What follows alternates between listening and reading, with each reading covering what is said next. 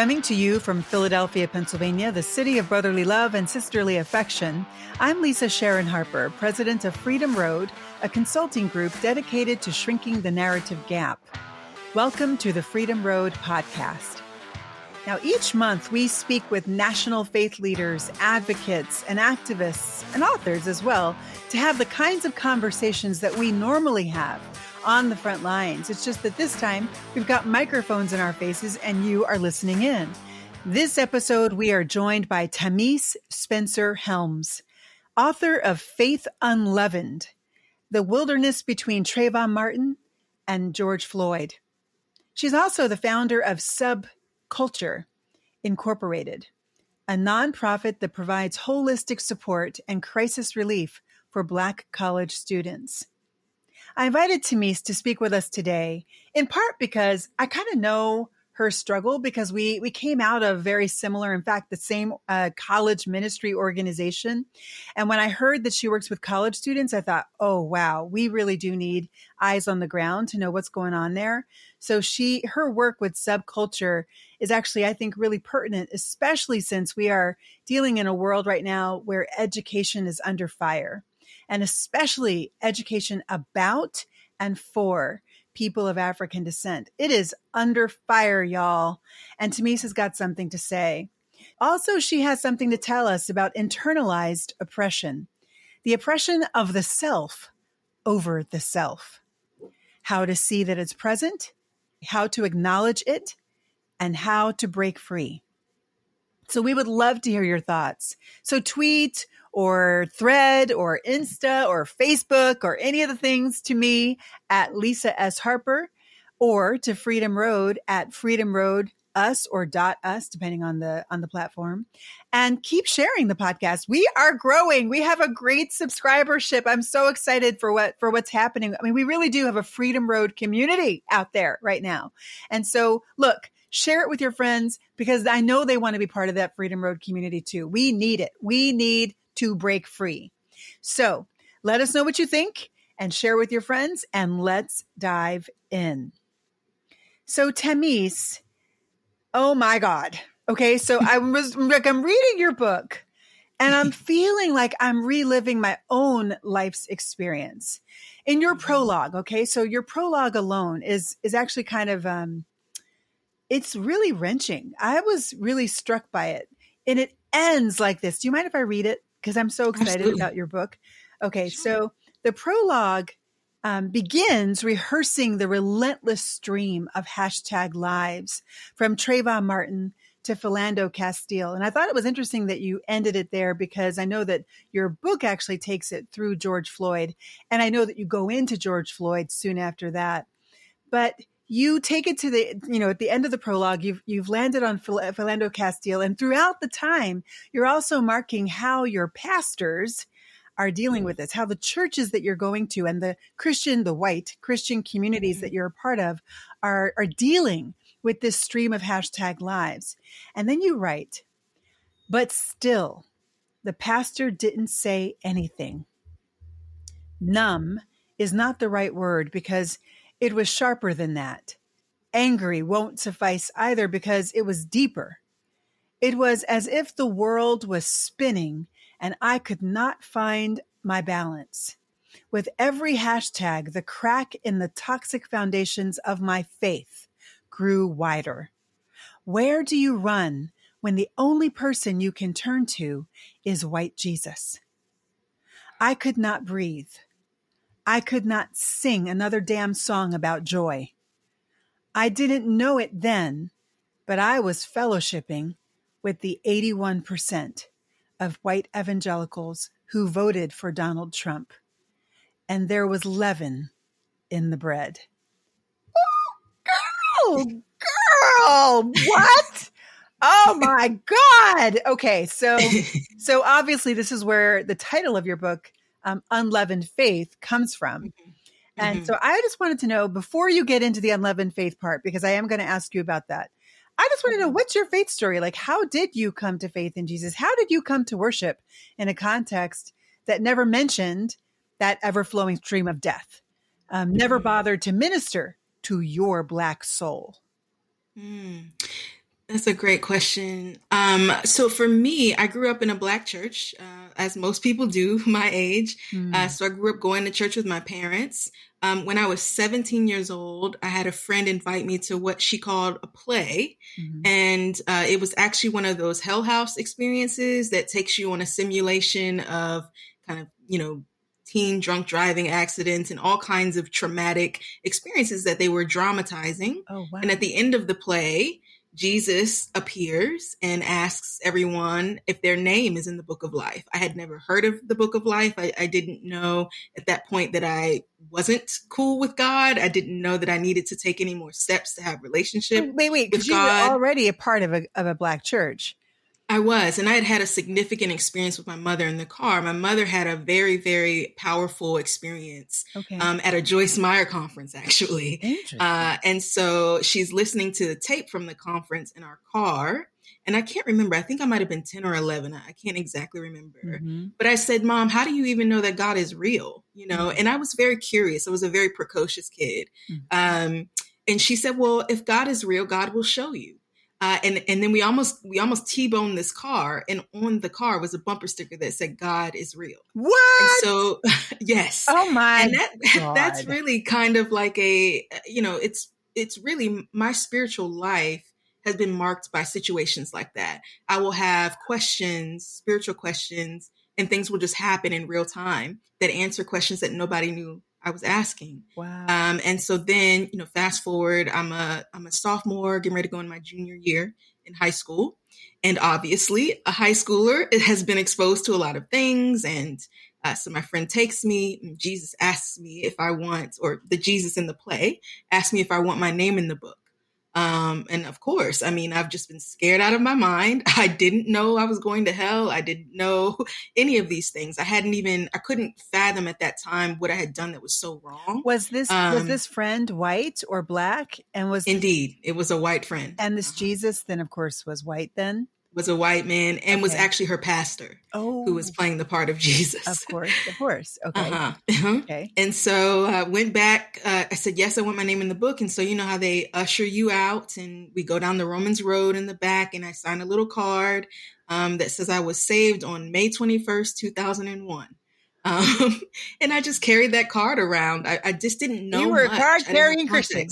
I was indeed, quite oh literally. Oh yeah, so wow. that's how I got involved in white evangelicalism, and I and in the book I do talk a little bit about some of the juxtaposition that I was experiencing between the two church experiences. Mm. And honestly, white evangelicalism was shinier, and it was it seemed um, uh, more in depth. It seemed more um, clear in a lot of ways mm. because I was the type of person that really wanted certainty in my life. Mm. Um, and white evangelicalism gave that to me for a Isn't time. that something? It so does.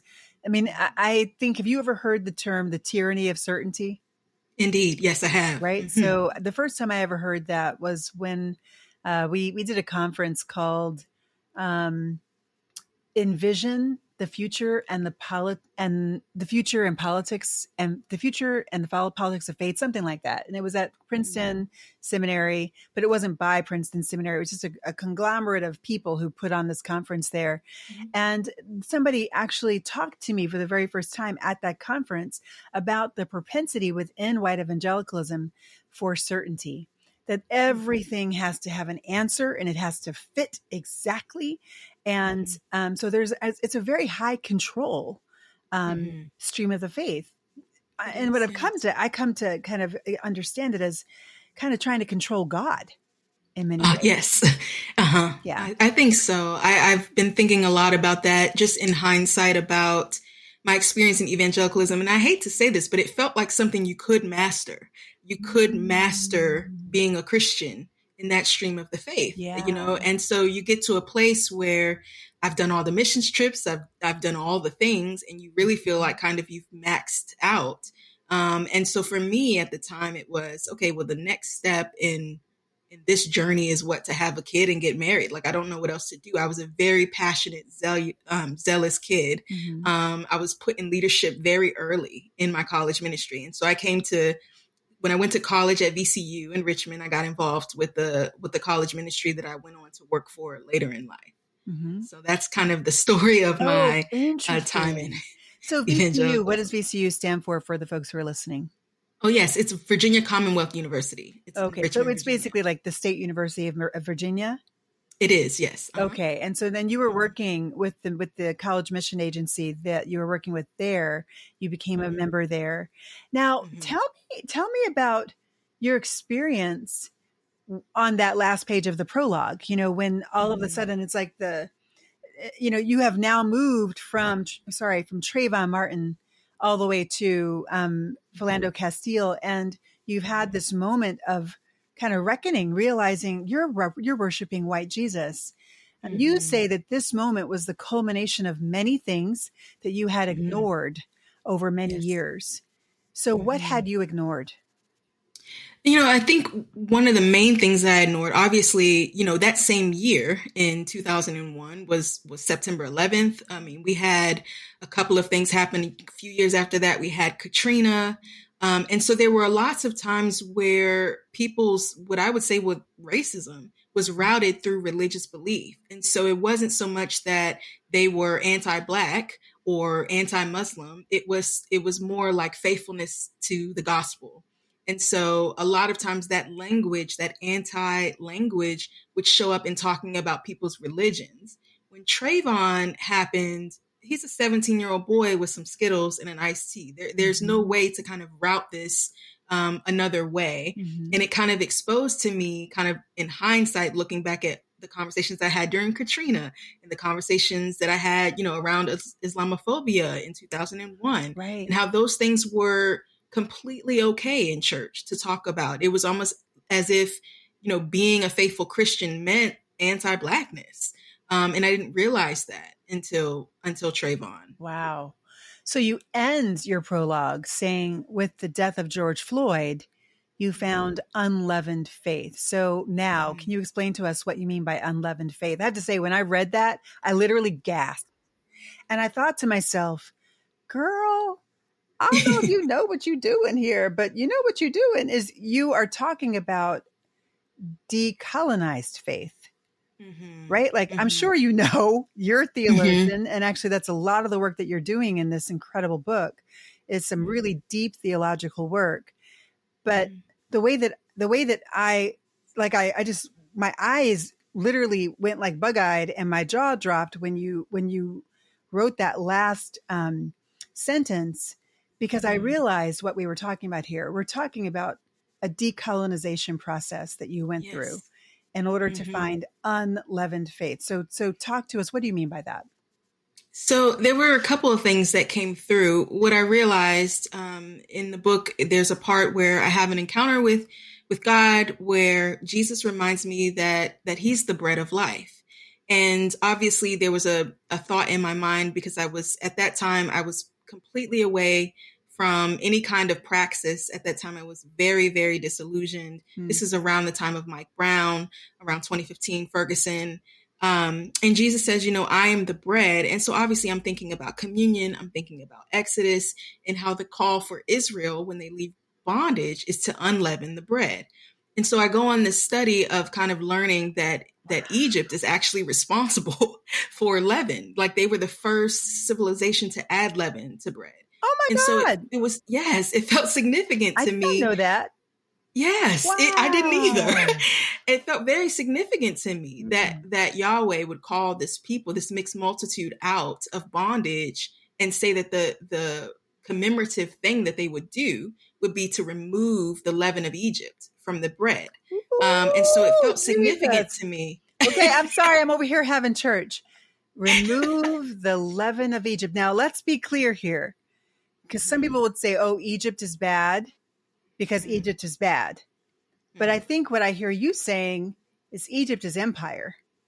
Indeed. You know, Absolutely. Egypt was enslaver. Mm-hmm. Egypt was um, colonizer.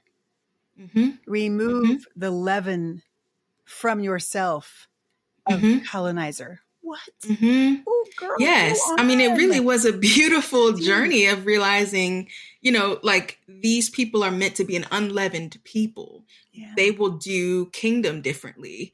Um, their kingdom will be marked by hospitality and kindness and inclusion, mm-hmm. not power and exploitation and control. So that was one thing. And then the other thing was this idea that, you know, whiteness and leaven function the same way, I think and we're functioning the same way in in my faith where it was subtle it was pervasive but it gave rise to everything wow. Um and so it just made so much sense to me to talk about this process of going from Trayvon where I'm first kind of awoken to oh my goodness something has been added to the faith here to by the time I hit, you know, get to George Floyd, I'm a completely different person. The way I was processing that murder was different. It, you know, it broke me, but it didn't break me the same way. Mm-hmm. Um, and that, you know, felt important to me to kind of describe what that process was like. What was that journey like between Trayvon and George Floyd in terms of why my experience of these two horrific murders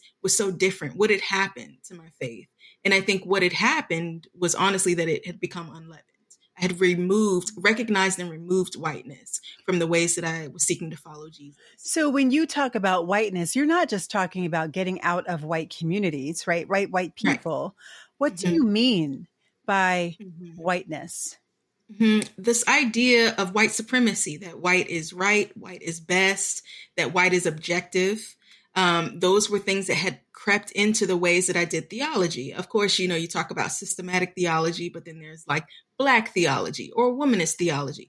But the norm, you know, the the default was always whiteness, and I hadn't realized that. I didn't realize that that's what has was going on, and then I start to recognize that white Jesus is the figurehead of this white supremacy. White Jesus is what comes from embedding white supremacy in your theology. That's what you get. That's what it produces. But white Jesus isn't real. Um, white Jesus existed in the imagination of colonizers and then just became this person that we were kind of inadvertently asked to worship without Wait, given being given the opportunity. So Jesus wasn't white? Guess what? Surprise. I mean, you got to break that down, right? Because I'm sure there are people. I mean, look, we, we, talk about this a lot. We really do on Freedom Road. But um, I'm sure there's some listeners who really are just like, "What are you talking about?" So, what are you talking about? What do you? I mean, Jesus wasn't. I thought Jesus was white. Every picture I've ever seen of him has been white. Um, you know, he was hanging out with white Mary and white mm-hmm. Joseph and you know white Paul and white Peter and I mean, come on, weren't they in Europe? I mean, I think isn't that Europe? Isn't isn't Israel Europe? That's what you would think looking at the iconography. Yeah, I mean, you would think that. I, I, just really, I honestly never questioned the fact that in my mind, Jesus existed as a middle class white man, just a very nice, better white man. Wow. Because all the leadership I saw, everybody breaking down the scriptures for me, everybody leading from a platform, every leader in every sphere of society at that time, it was being led by white men. So it was kind of this subtle just I guess it was an assumption, you know, that Jesus is a white man. And then you realize, wait a minute, like this man is from Palestine. He's definitely not white. um, and also comes from an indigenous people group and is a Jew. And so there are so many things that are dichotomies between the way that Jesus lived and moved and has his had his being as a Nazarene and like what I was given in 2001. They were two different Jesuses, and I just didn't know that um, until the recognition of anti-blackness in my faith made itself very, very apparent. And that's when I realized there was something going on there.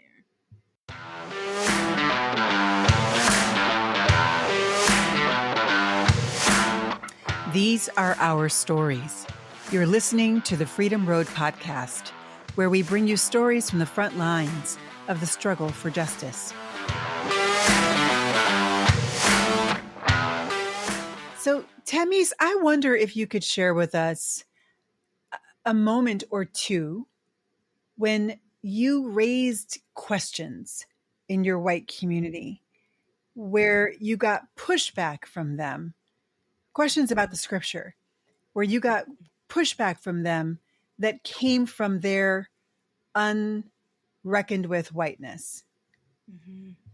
I think mostly it was thinking about actually was thinking about the theological underpinnings of the faith. So things that were very spiritualized and theological. And I started to read James Cone. Mm-hmm. you know, I started to read Black liberation theology and realized the more that I recognized my own humanity as a queer black woman in the United States, the more I came in touch with Jesus's humanity. Mm-hmm. And it made sense to me that what I had been given was very ethereal, it was very abstract. The meaning of Jesus was kind of it was it was it was doctrinized. I don't know if that's a word, but the meaning of Jesus became less and less human. Mm-hmm. Uh, the suffering of Jesus became about, you know, propitiation. It wasn't about being a man uh, in an oppressed people group being executed by the empire. Um, those were not things that were talked about when we right. talked about what Jesus did and why. Um, and so those were the types of questions I began to ask in my community of like, what do you all even mean? Saved from what? Saved why?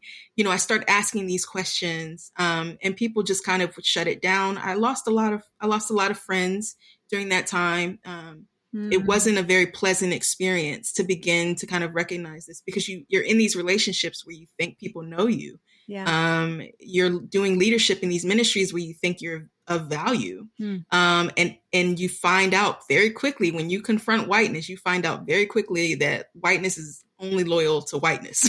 it um, does not bend. It doesn't. And it will pick all. you out the minute that quickly. it thinks that you're going to try to make it bend. It'll be like, nope, mm-hmm. You get the boot. Mm-hmm. It's really mm-hmm. true. Or they mm-hmm. make it so unbearable for you that you have to mm-hmm. choose to go in order to save yourself.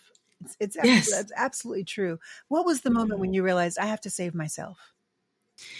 Um, so a couple of times. The first moment where everything hit me was Obama's election. Mm. Um, and um, I might even get emotional. I feel emotional right now thinking okay. about it because okay. because the way that they spoke about um, Barack Obama, mm. really, um, was troublesome. Oh yes, uh, this is the Antichrist. I mean, and that's where you you find, oh, this is racism because the same people who called Barack Obama married to the same woman, having two kids, a dog, never messed up. I'm sure him and Michelle experienced so much pressure not to misstep. Mm-hmm. And then you have 2016, where 81% of those people who were scrutinizing this black man um, vote for Donald Trump, who is completely different. I mean, just the opposite He's of what was represented in I the think, Obama. Yeah, I, I, think he's so. definitely throwing out those um, vibes nowadays. yeah, indeed. I mean, people are pledging allegiance. You see that mugshot? That mugshot was crazy. What? Mm-hmm. I mean, it really, I'm serious. The mugshot looked like it was like something out of Freddy Krueger. I was like, what the heck? anyway, it's, it, yeah, it's, it's, it's, uh, I'm so confused by the rhetoric and I'm I'm having a hard time, you know, even within uh, Christianity because it's been so uh, mm. combined with right wing rhetoric mm-hmm. um, today that it's kind of like to even say you're a Christian, you kind of have to ask people what they mean by that. Wait a minute, let me find out what you mean by that before I acknowledge this. Mm-hmm. Um, and so Obama wins and the community that I'm a part of has a solemn assembly to mourn. Hmm. They want to do a lamentation service because Obama wins in the 2008. Are you kidding election. me? Wait, this was this the college ministry or was this another no. Church? So I had gone to a more charismatic ministry in the Midwest oh, that was like a 24 7 prayer ministry. Okay. Um, I know what you're talking about. Okay. Yes, I'm sure you do. wow. So yes. they were leading lamentations Mm-hmm. That is yes. deep. It is. And you know, you asked when did it hit me? Well, at that ministry in particular, the rhetoric was we're friends of Jesus. We're friends of the bridegroom. We are a prophetic ministry. We hear the heartbeat of Jesus. Jesus speaks to us. So wait, Jesus isn't talking to you all about Trayvon? None of you? Like n- none of you are hearing anything about mm. Trayvon. Yeah. And we pray night and day, and we're a prophetic ministry, and we fast three days a week. And it's kind of like, so either Jesus does not care about this boy, or something is wrong. And it was the fact that, you know, in 2012, where the president that they had assassinated in terms of character, mm-hmm. comes out and says Trayvon could have been my son. Yeah. And that was the first time any leader, any leader had said anything about Black lives, um, about what I was feeling. And it was the leader that they told me was Antichrist. Oh, so now you have a decision wow. to make because y'all certainly are not talking about it. So, does Jesus love me? Because I'm in pain over this. I cannot sleep. That boy has the same shoes as my brother. Yeah. Like, that could have been my brother.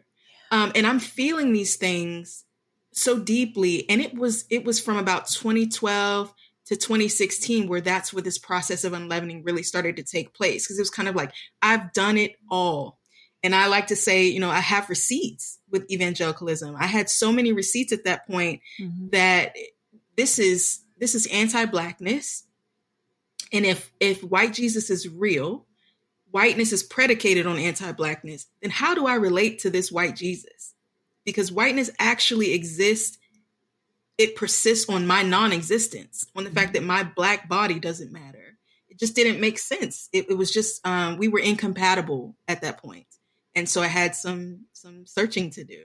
So, can you tell us about meeting White Jesus in Hell? I just love that. That's a great title for a chapter. I was like, what? Yes. Okay, so tell us about meeting White Jesus in Hell. Yes, it was during that play and obviously you know the the pastor is playing jesus and i start going to that church and they start teaching me about um, why i'm saved what what we're saved from they're trying to teach me about how to be a good christian which really was about you know losing old friends don't listen to secular music don't watch rated r movies don't have sex um, and and do quiet times that was essentially what it meant to be saved wow. um, and so that's how i lived my life um, from that point on and I say that I met white Jesus in hell because before that, I didn't know um, that I quote unquote did not have a legitimate relationship with God. I had always thought that my relationship with God was just fine. Why hell? I think because that's where the play was. the play took place in this simulation oh. that was literally a simulation of hell, and and from that point on, I was involved in evangelicalism from that play on until about 20 See, I thought you were going a little deeper than that. Can I can I share with mm. you a hmm. thought that I that I had? Sure, please maybe, do. Maybe it's just like it's kind of the metaphor that comes from that story, mm. um, hmm. which is that you know one of my friends, Brian McLaren. So mm. first person I ever heard kind of part like depart from the traditional understanding of hell. He just asked a question, and he he asked the question, "What if hell?" is actually more about the world that we make for ourselves right here and now that is without God. Mm-hmm. What if what if the hell that Jesus was describing was more describing the impact or the outcome of our ethics, our ungodly ethics, mm-hmm. our, our the ethics that break shalom, the mm-hmm. ethics that that break God's peace, and the mm-hmm. outcomes of them. What if that's hell? Mm-hmm. Hell is separation, not only from mm-hmm. God, and we talk about it being eternal and but it's also separation from self it's separation from others it's separation from the from the land it's separation and the thing that struck yes. me was you know when you're in this white evangelical world which is deeply already separated from all those things because yes. right because it etherealizes the faith. It mm-hmm. it it it over spiritualizes mm-hmm. everything, mm-hmm. uprooting it from its context and giving it a completely different meaning that is not in the text. Mm-hmm. Right? Absolutely. Uh, what if that's hell? Right. And I, I feel like that's where I love Brian McLaren actually. And I feel like that's where I've landed because again, mm. I think somewhere in the book I say, you know, they wanted me to be afraid of this arbitrary eventual doom when black bodies are piling up right here right. and right now. The earth is on fire right, right here and right now because so of ungodly ethics. Indeed. So it's kind of like, well, wait a minute. Like I, I don't, I don't. I, the world I'm in right now feels a lot like hell, mm. and I want to to bring as much light to this darkness. I want to do as much good in this space as possible. And so I think once that started to break down, it became easier to ask more questions mm. um, about all of it. um, because I, I couldn't imagine. Um, because I remember back in the day, uh, people would always ask, well, did they know Jesus if someone passed away tragically? Right, right. Well, hopefully they knew Jesus. Hopefully they were totally saved. remember that. Yes. So it was kind of like, I, I can't imagine going into any rural area in the United States, any urban area in the United States, and saying, if you don't say this sinner's prayer, you're going to hell. And they would look at me and say, Look at the house I live in. Look at the fact that we don't have street lights. Look at how it feels over look we can't buy produce over mm-hmm. here. You're telling me that I have to say Romans something Romans, in order to not I have go to, walk hell? the Romans road. I have to go to the oppressor's land in Rome and I got to walk that road in order to no. be saved. Hello. no. I live on MLK Boulevard. Hello. I'm hell already. right? Like, excuse me. And so just the the the presumption of that, um, that's a privilege to to say that like life is gonna get worse if you don't say the sinner's prayer. Life is hell already mm. for most of pe- most of the people here in the states, and so to me, the idea of hell began to become more of a, a here and now. And then I start seeing that how actually that's how Jesus talks about the kingdom, that it's here and now. Um, and so it's really revolutionized the way I live. It's made me more um, more of an activist. It's made me more of a, of a pacifist. Mm-hmm. um, it's really changed how I live my life. Um, since you know, leavening all it's funny because I mean I do believe I actually do believe in a spiritual hell. I believe I believe in a, in a hereafter of judgment because mm. even even now uh, when when people say oh I don't believe in hell right I just think that's a mm-hmm. really, really privileged place to come to things from because mm-hmm. 60, 70, 80% of the whole mm-hmm. world is absolutely under the thumb of empires. And mm-hmm. whether those empires are nation states or or mm-hmm. economic giants, right? Like multi mm-hmm. multinational companies that they will never ever see justice in this lifetime. And right. yet for them, they long for judgment but the only hope that they have for it is in the hereafter. I do believe in hell, but I just think that who's going to be there is going to be a big surprise. It's shocking. I agree with that. Yeah, I, I do.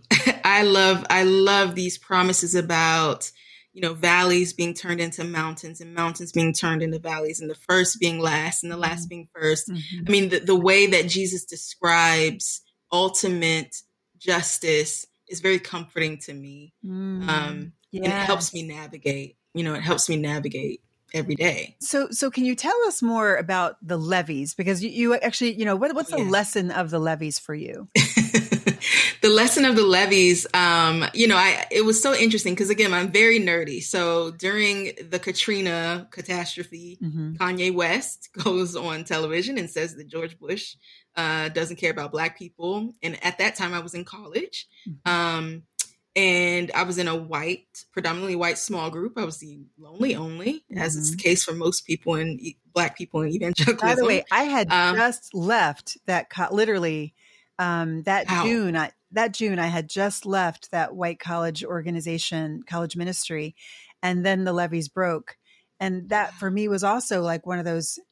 Um, well, I had I had a couple of years before that had my my like scales off the eyes moment when I went on the mm. pilgrimage that I often write about and talk about. Mm-hmm. But the mm-hmm. really brought it home into the right now. It made everything current. This was not about past injustice. We were watching injustice happen in real mm-hmm. time. So I'm mm-hmm. sorry, I just had to I had to share that with you because there's a, so true. There's like um, a real connection uh, in in in the in the space that we were in at the time. Mm-hmm. The levees really function for me as a metaphor for the theological constructs that I was given from evangelicalism, where, you know, all of these black bodies felt like a flood that overtook those constructs that, that, that showed how weak they were, um, and how they actually weren't sustainable.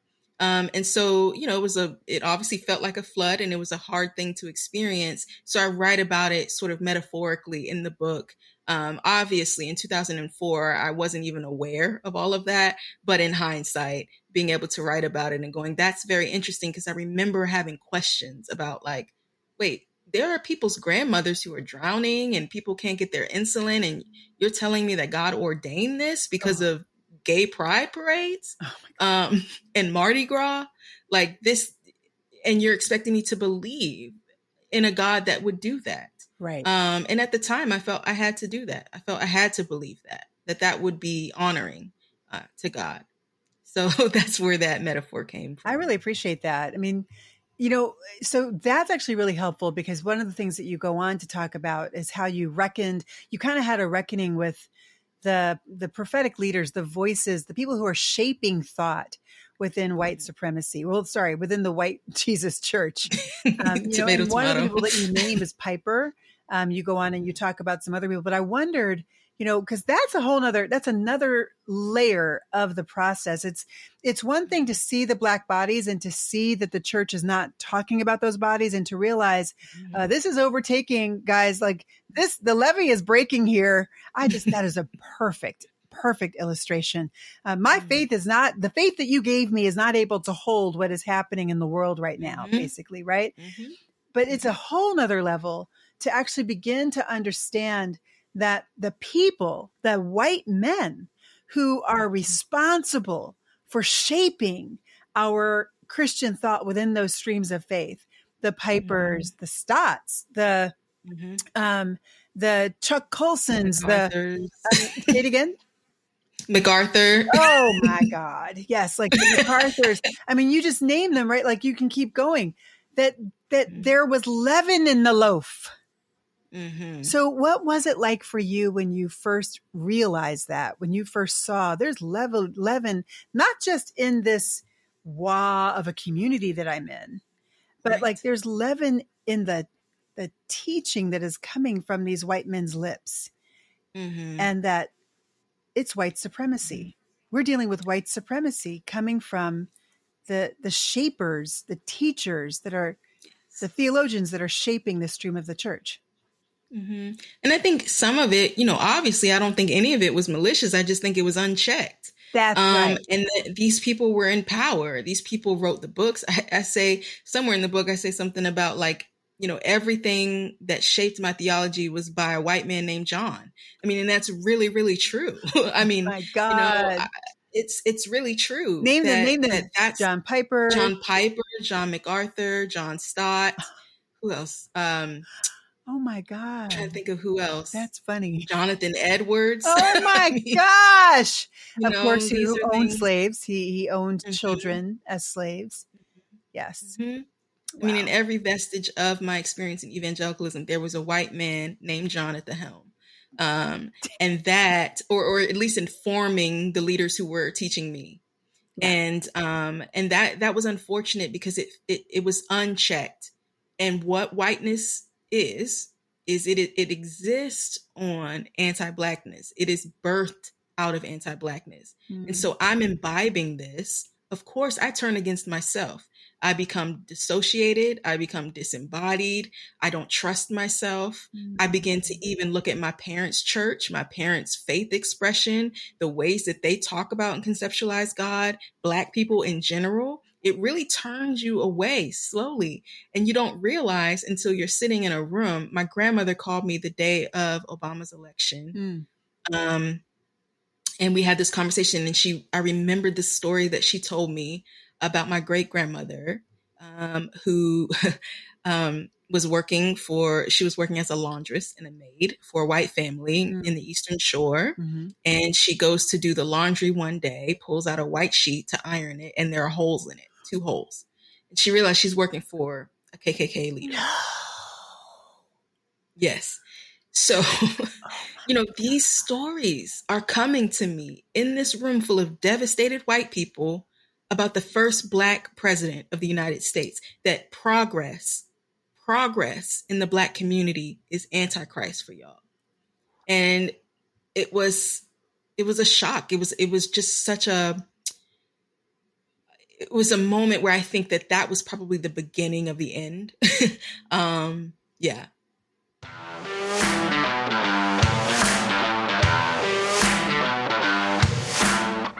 Walking Freedom Road from coast to coast and around the globe, this is the Freedom Road Podcast.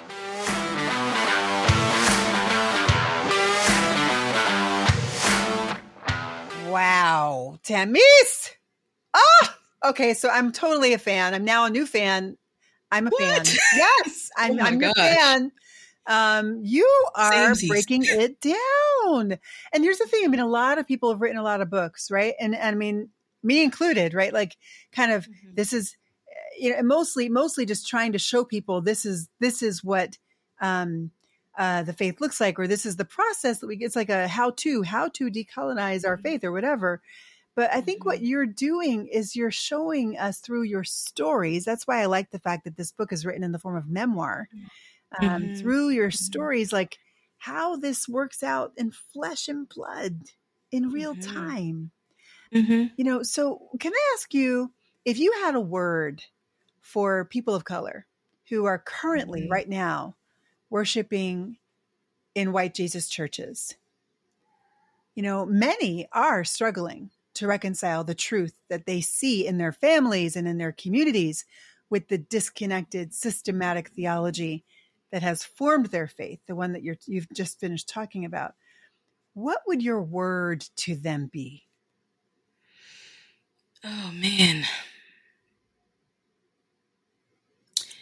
Uh, God chooses our heritage for us. Mm.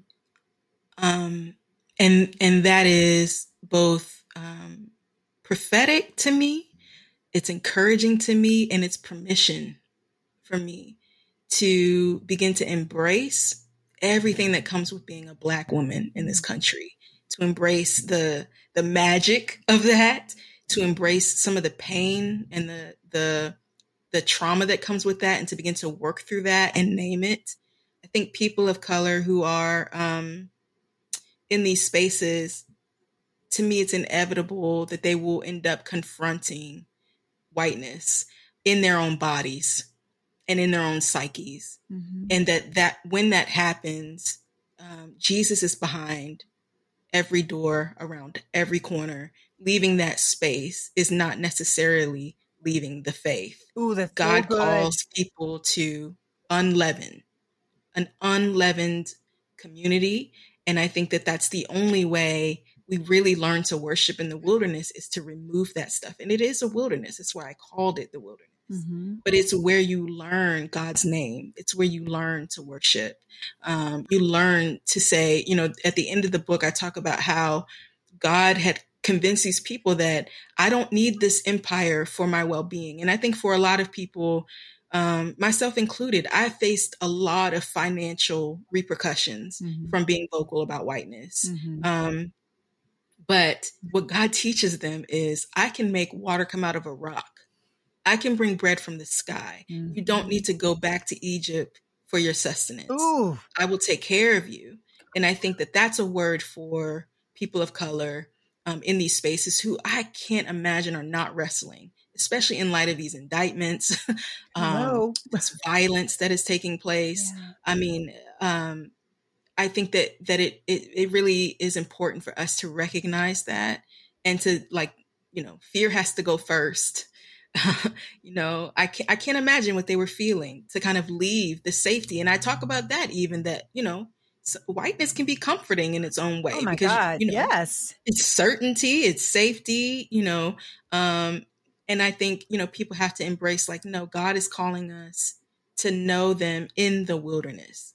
Um, that that's where we get to know God. We, you know, and we have to be able to recognize that voice and follow it out. You know, I've been thinking some about like the seduction of empire, Mhm. right? The, the seduction of empire. And I, I Mhm. hear you, I hear you speaking in that direction. Um, Mhm. Because I know that, I mean, I think now, I'm thinking now about current, um, some current leaders of color in who are leading, you know, leading within white evangelical spaces.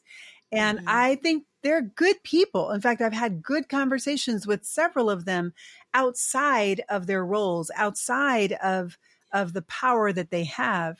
But then I've also been an eyewitness, eyewitness to decisions that they've made that have explicitly protected the empire, protected um, the reputation of empire, the reputation, um, either by not saying, like not speaking, right? Like letting stuff kind of just go under the like be swept under the carpet mm-hmm. um, or by completely allowing the the the story about what they did to be twisted um, mm-hmm.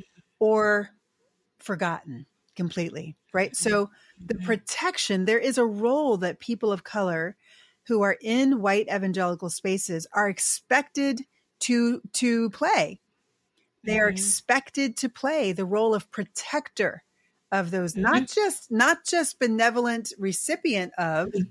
it's not enough because you know if you are a benevolent recipient of white evangelicalism and you're a person of color well you might actually you know receive some some money to go on a on a trip or you know mm-hmm. receive some help during a hard time with your family that's nice you will never ever lead in that mm-hmm. organization. You will never be given or trusted with power until you mm-hmm. take another step, which is the step of, and it's actually several steps, the steps of protection of yeah. that that white power structure. I mean, it's not just white; um, it's white male power structure. Mm-hmm. Absolutely. I, I, I, think there was there's another aspect in the book where I felt like there was a org, you know this organization that I was a part of. Um, I felt like they were trying. I mean, they were saying all the right things until Michelle Higgins, yes, girl, names whiteness mm-hmm. from the largest stage at that time that they had, and they had six figure donors calling during the actual message. I was I was actually serving in the intercession um, space at that time wow. and went into travail, not knowing what was going on. And we got a text message, pray, because the donors are pulling money because of what Michelle has said from the stage. Wow. And the next thing that happened after that, not too long after that, they came out with their sexuality papers. And to me, it felt like a concession. Oh my gosh. It felt like absolutely. That's right. That was the next action was was the hard mm-hmm. turn to the right where they began to do the purge. Mm-hmm. Wow. Mm-hmm and to me it felt like man these spaces they really they really aren't safe. And i i mean there are so many goodies wrapped up in whiteness that i'm kind of like well we but jesus told us though that it would cost us that. Like um told us that to follow him you know, foxes have holes and birds have nests, but the Son of Man has nowhere to lay his head. It's mm-hmm. present. It's right here and it's right now. And you follow me mm-hmm. wherever I go. And I felt like, you know, where people have kind of written me off at this point, um, I feel like, you know, I want to say I followed Jesus to this place. I followed Jesus out of evangelicalism. Mm-hmm. Um, and I, and I will say that, um, forever. you, you don't um, consider yourself evangelical anymore. I do not. Wow. You know, a lot of people don't. In fact, many of the the um, evangelicals, ironically, of color, who were leading in that same movement and and in other movements throughout the 80s and 90s, don't call themselves evangelicals anymore.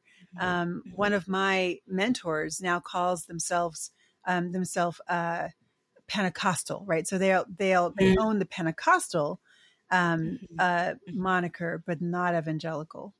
Mm-hmm, mm-hmm. Do you think? And I'm, do you do you have any any thoughts specifically, you know, regarding the faith life? Um, I don't I don't know how exactly to put this. So forgive me if I stumble a little bit, but do you have any words for the leaders of that movement that began to do that purge after the Michelle Higgins moment? Um, mm-hmm. Do you have any words for them now? And the thing is, many of them are my actual friends. Like they're like I mm-hmm. literally came up in the faith with them um, mm-hmm. and led with them, so I know them well. Um, and mm-hmm. and it is really worth saying right now that many of them are people of color. Yes. What has been difficult for me as I've I've left evangelicalism and um, am more privy to different voices um, is that really what's happened is there's been a loss of trust. And um, i feel like if a lot of these people are sincere. So first i think for me it was important in the book to weave the story and to demonstrate i fell in love with jesus through the scriptures. Mm-hmm. um, I loved worshiping God. Mm-hmm. Um, I was in these places because I was sincere. And I still, to this day, believe there are so many evangelicals who are absolutely sincere yeah. in their faith.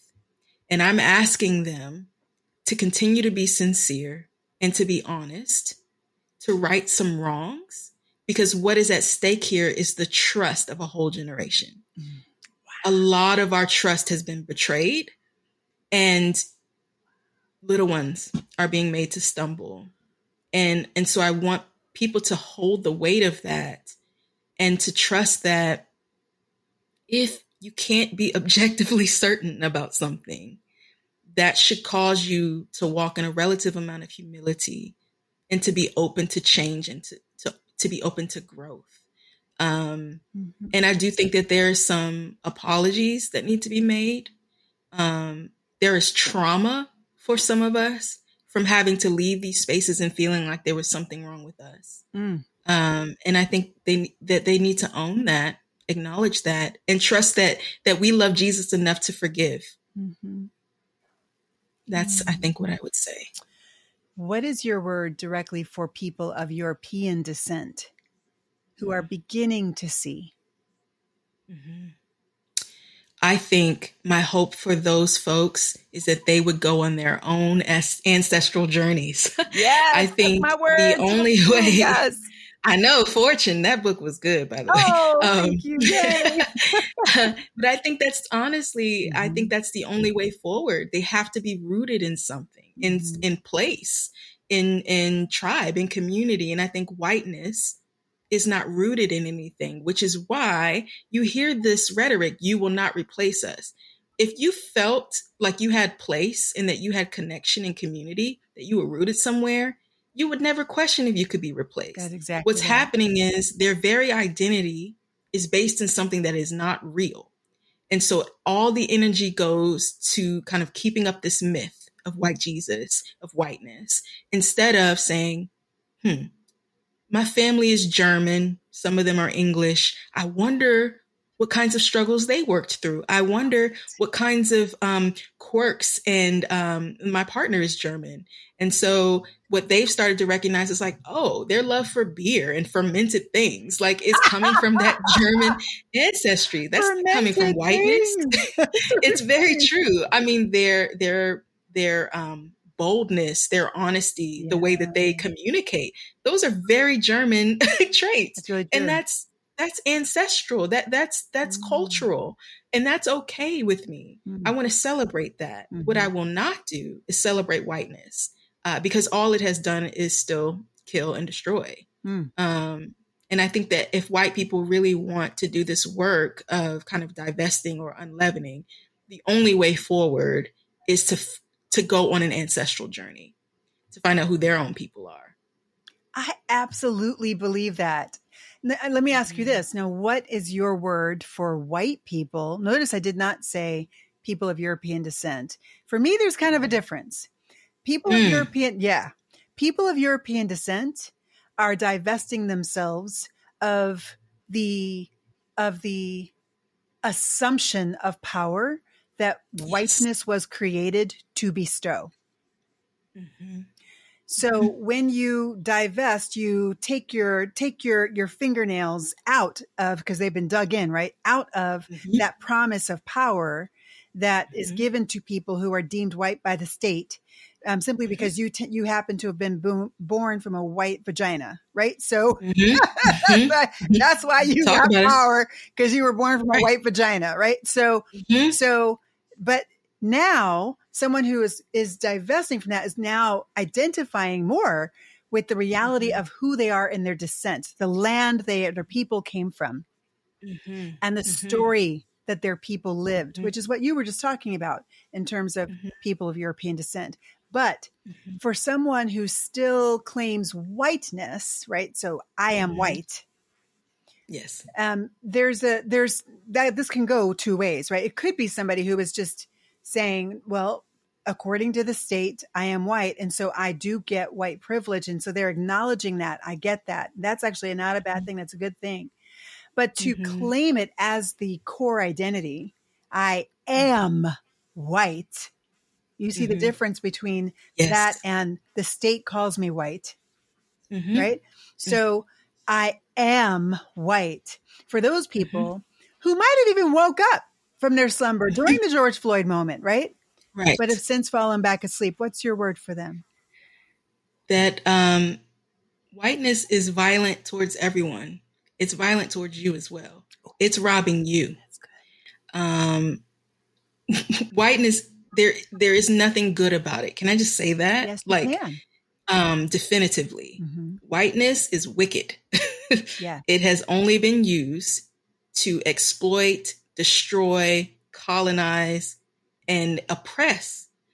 So there wouldn't, for me, I, I can't imagine wanting to claim that when there is some, when there is actual treasure, actual story, actual place that you could go on a journey um, into. And, you know, I think a lot of times it's just that we really don't like to work for things, right? Like, I think what, um, you know, it's funny because James Baldwin used to talk about how, you know, people of color know more about white folks than they know about themselves. Yes.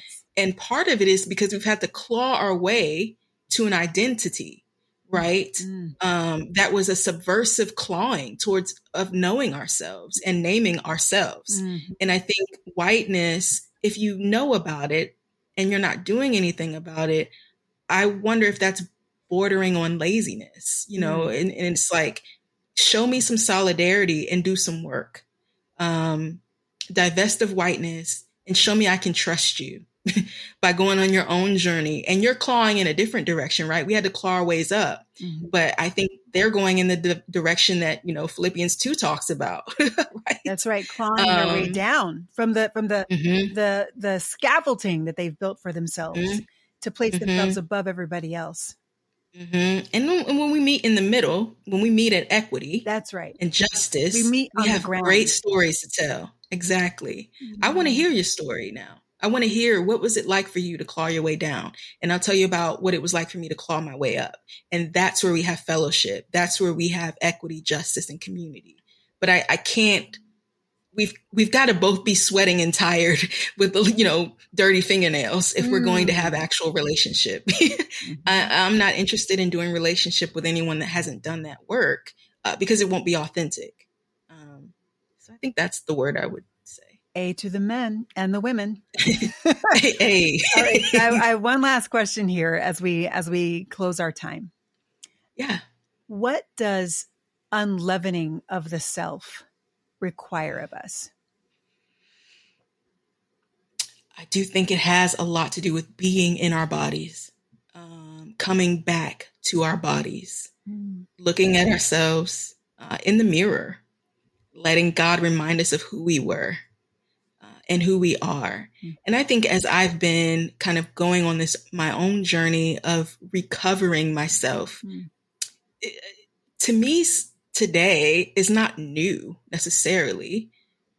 It's kind of like starting back at a young place and building from there. It, it, feels like a, oh, there you are. Like, I remember you. I remember whispers of you before you were told you weren't welcome here. It requires that we return to our bodies. Mm-hmm. Um, mm-hmm. It, it, it, means, it necessitates an embodied faith. Mm. I think um, even the very fact that we've based our faith on an incarnation, but the most things that we hear about are abstract mm-hmm. makes no sense to me. Mm-hmm. Um, that God took the time to flesh himself out, and then we went back and made it ethereal and abstract again. Mm-hmm. And I think mm. that faith was always meant to be embodied. Um, and that's what I'm hoping takes place. That's fabulous.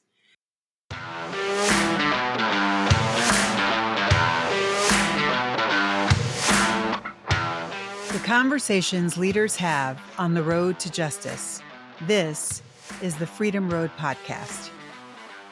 Thank you for joining us today. The Freedom Road Podcast is recorded in Philadelphia, Pennsylvania, and everywhere that our guests lay their heads at night. The episode was in- engineered and edited and produced by Corey Nathan of Scan Media. And Freedom Road Podcast is executive produced by Freedom Road LLC. We consult, coach, train, and design experiences that bring common understanding, common commitment, and lead to common action. You can find out more about our work at our website, freedomroad.us, and stay in the know by signing up for our updates, which are on Substack. you know, we love our Substack. And so please sign up with freedomroad.us at Substack. We have multiple writers that are actually, um, you know, sharing their work from our writers group. We meet, we come together every Saturday and we write. And every once in a while, there's like gems that come out of that thing. And so we share them through our Substack. Plus, you also kind of get, you know, you're in the know about different things that are coming down the pike on Freedom Road. So we promise we won't flood your inbox. Um, and we invite you to listen again. Join the conversation on Freedom Road.